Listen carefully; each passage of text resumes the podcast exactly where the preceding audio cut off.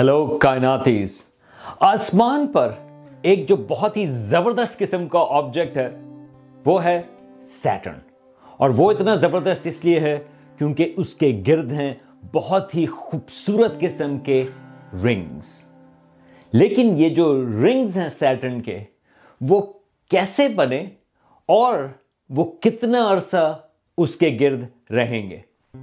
یہ ہے کائناتی گپ شپ اور میں ہوں سلمان حمید۔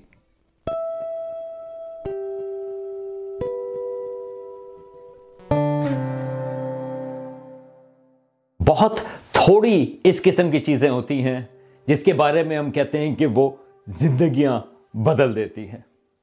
میں کئی دفعہ لوگوں سے مل چکا ہوں جنہوں نے کہا کہ سیٹرن کو پہلی دفعہ ٹیلیسکوپ سے دیکھنے کے بعد ان کی زندگی بدل گئی، ان کو اسٹرانمی کا شوق ہو گیا یا انہوں نے فیصلہ کیا کہ وہ اسٹرانمی کی ڈگری حاصل کریں گے۔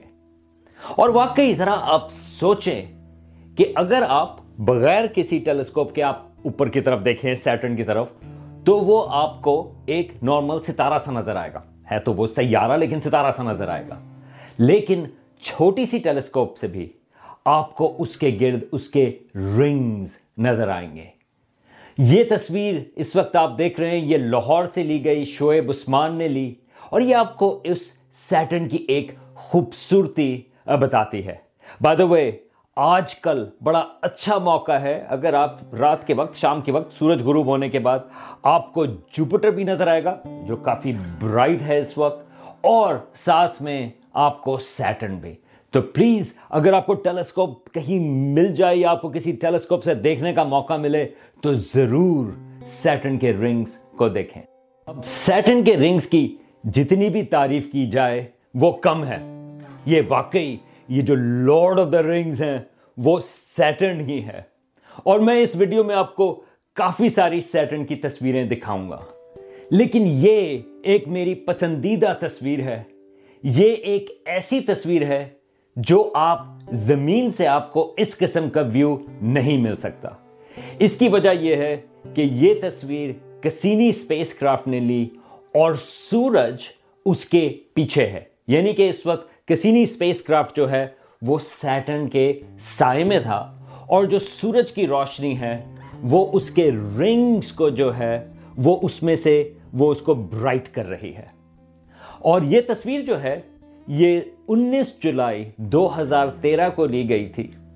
اور اس میں جو خاص بات ہے، وہ یہ ہے کہ اس میں آپ کو کچھ اور ڈاٹس بھی نظر آ رہے ہیں۔ اس میں سے کچھ ڈاٹس جو ہیں، وہ تو سیٹرن کے چاند ہیں۔ پھر یہاں پر مارز اور وینس بھی ہے۔ اور ایک کونے پر اگر آپ ذرا غور سے دیکھیں، تو وہاں پر ایک ہاں، ایک چھوٹا سا سیارہ زمین اور اس کا چاند بھی ہے۔ بلکہ یہاں پہ زیادہ کلوز اپ ہمارے پاس موجود نہیں۔ ورنہ اگر آپ واقعی بہت ہی زبردست قسم کے ٹیلیسکوپ سے اس کی تصویر دیکھتے، تو شاید آپ کو بہت سارے لوگ ہاتھ ہلاتے ہوئے بھی نظر آتے۔ کیونکہ اس دن، یہ انیس جولائی دو ہزار تیرہ کو، یہ ناسا کا ایک وہاں پر وہ مشن تھا کہ انہوں نے لوگوں کو کہا تھا کہ آپ باہر آ کر جس وقت یہ تصویر کھنچ رہی تھی، آ کے ذرا ہاتھ ہلائیں سیٹرن کی ڈائریکشن میں۔ کیونکہ کسینی اسپیس کرافٹ جو ہے وہ تصویر لینے والی ہے۔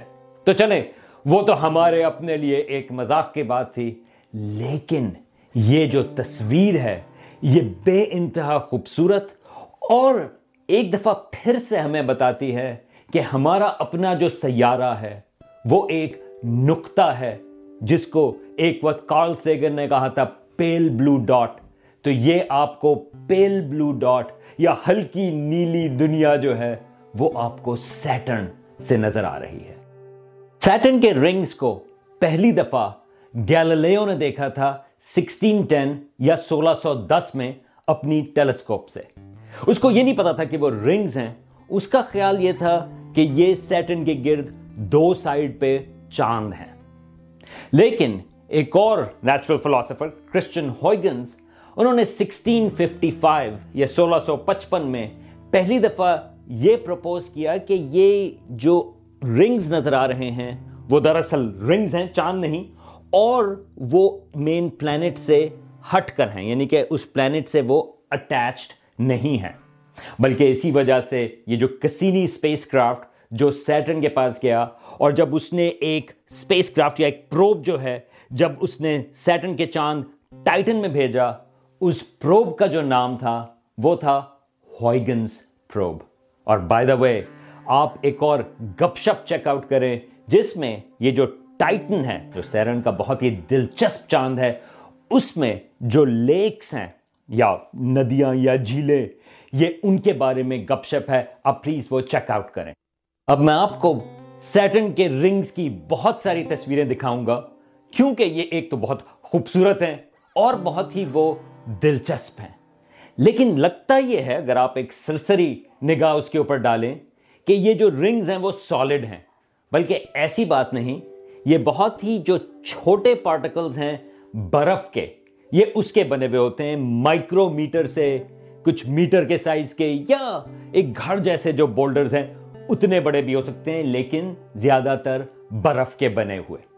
اور یہ جو اس وقت آپ ایک یہ آپ ایک گرافک دیکھ رہے ہیں، یہ اصل تصویر نہیں، جس میں دکھا رہے ہیں کہ یہ جو یہ جو پارٹیکلز ہیں برف کے، وہ کچھ کلمپ بھی کر جاتے ہیں۔ تو چھوٹے چھوٹے پارٹیکلز بھی ہیں اور کلمپس بھی ہیں اور یہ تمام جو ہیں وہ سیٹن کے گرد آربٹ کر رہے ہیں۔ لیکن اس میں جو سب سے ایک حیران کن چیز ہے، وہ یہ ہے کہ سیٹن کے رنگز بے حد پتلے ہیں۔ مطلب یہ کہ نارملی ہم یہ بات کرتے ہیں کہ یہ جو کاغذ ہوتا ہے، اگر آپ کاغذ کو سائڈ کے اوپر دیکھیں تو ہم کہتے ہیں کہ یار یہ اس کی جو ایج ہے، یہ جو پیپرز ایج ہے، وہ کتنی نیرو ہے۔ لیکن یہ جو سیٹرن کے رنگز ہیں، وہ ریشیو کے حساب سے وہ پیپر کی ایج سے بھی کہیں سو گنا زیادہ پتلے ہیں۔ یہ میں کیوں کہہ رہا ہوں؟ کیونکہ سیٹن کے رنگز جو ہیں، اس کی جو تھکنس ہے یا اس کی جو ہائٹ ہے، وہ دس سے بیس میٹر جتنی ہے۔ ایون میکسیمم ہائٹ جو ہے وہ بھی تقریباً ایک کلومیٹر جتنی ہے۔ لیکن جو اس کے مین رنگز ہیں، وہ جنرلی دس سے بیس میٹر صرف دس سے بیس میٹر تھک ہے لیکن ان کی جو وسط ہے، ان کی جو پھیلاؤ ہے، وہ جاتا ہے تقریباً تین لاکھ کلومیٹر۔ تو آپ ذرا سوچیں، خالی دس سے بیس میٹر اس کی ہائٹ اور تین لاکھ کلومیٹر جو ہے وہ اس کی وٹھ تو اس لحاظ سے یہ بے انتہا امیزنگ ہے، بلکہ جب سیٹن کے، کیونکہ سیٹن کا تھوڑا سا ٹلٹ ہے تقریباً ستائیس ڈگری، وہ کبھی کبھار یہ جو رنگز ہیں، وہ ہماری نگاہ کے حساب سے ایج آن ہوتے ہیں۔ اور جب وہ ایج آن ہوتے ہیں، تو وہ ہمیں بالکل نظر نہیں آتے۔ اب ان رنگز میں یہ گیپس بھی ہیں۔ اب یہ آپ ایک کلوز اپ دیکھ رہے ہیں رنگز کا جو کسینی سپیس کرافٹ نے لیا۔ اب میں ایک چیز بتا دوں کہ یہاں پر کچھ لیٹرز جو ہیں وہ رنگز کو ڈیزگنیٹ کرتے ہیں اور وہ ایک سیکوینس میں نہیں، کیونکہ وہ ڈسکوری جس طرح سے وہ دریافت ہوئے، وہ اس طرح سے ہوئے۔ تو اس کا مطلب یہ ہے کہ اے رنگ سب سے پہلے دریافت ہوا، پھر بی پھر سی لیکن یہ سیٹن سے فاصلے کے حساب سے نہیں ہے۔ اب یہ جو کچھ رنگز ہیں، یہ جو گیپس ہیں وہ ہمیں سمجھ میں آتا ہے کہ وہ کیوں وہاں پر مٹیریل موجود نہیں اور کچھ ہیں جن کا ابھی ہمیں پتا نہیں۔ لیکن میں ایک رنگ جو گیپ ہے، جو اے رنگ کے اندر ہے، میں اس کو ہائی لائٹ کرنا چاہتا ہوں کیونکہ وہ بڑا ہی زبردست قسم کا ہے۔ یہ آپ یہاں پر ایک چھوٹا سا سیٹن کا ایک چاند ہے، جس کا نام ہے ڈیفنس آپ یہ اس کو دیکھ رہے ہیں جو اس رنگ کے اندر موجود ہے اور اس کی وجہ سے یہ جو رنگ کی سپیس ہے وہاں پر وہ خالی ہوئی بھی ہے۔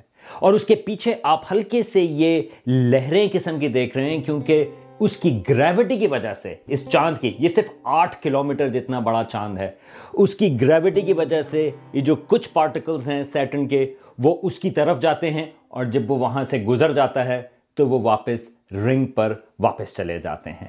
یہ جو چاند ہے وہ کسینی سپیس کرافٹ نے دریافت کیا اور میرا خیال ہے کہ یہ ایک بڑی ہی زبردست قسم کی چیز ہے۔ تو اگر ابھی بھی آپ کنونس نہیں تھے کہ سیٹرن کے رنگز جو ہیں وہ امیزنگ ہیں، کم از کم اس تصویر سے، اس ڈیفنس اس چاند کو رنگز کے گیپ میں دیکھنے کے بعد شاید آپ کا ذہن بدل جائے۔ اب یہ سیٹرن کا رنگ سسٹم یہ بنا کیسے؟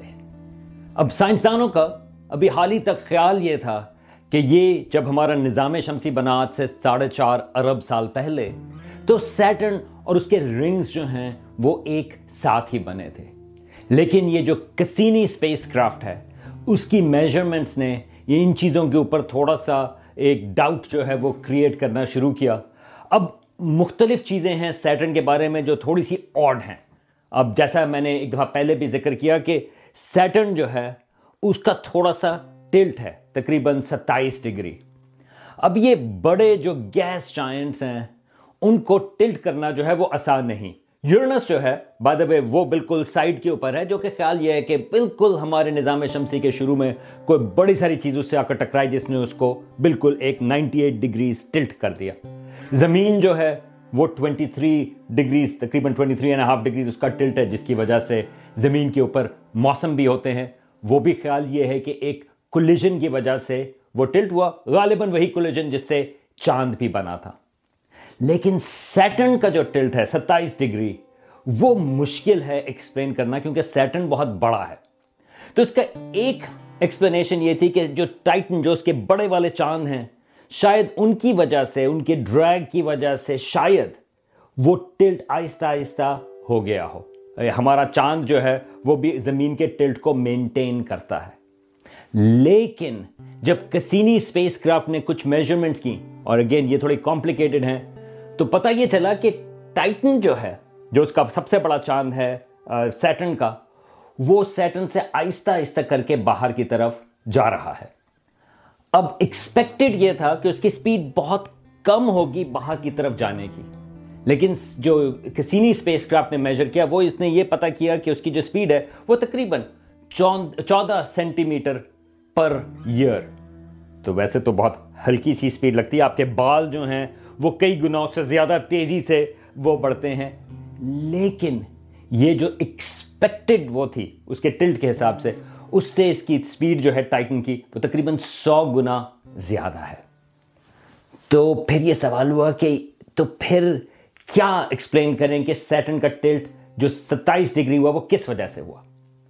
ایک اور مسئلہ تھا سیٹن کے جو رنگز ہیں وہ بہت سفید ہیں اور بہت صاف ہیں۔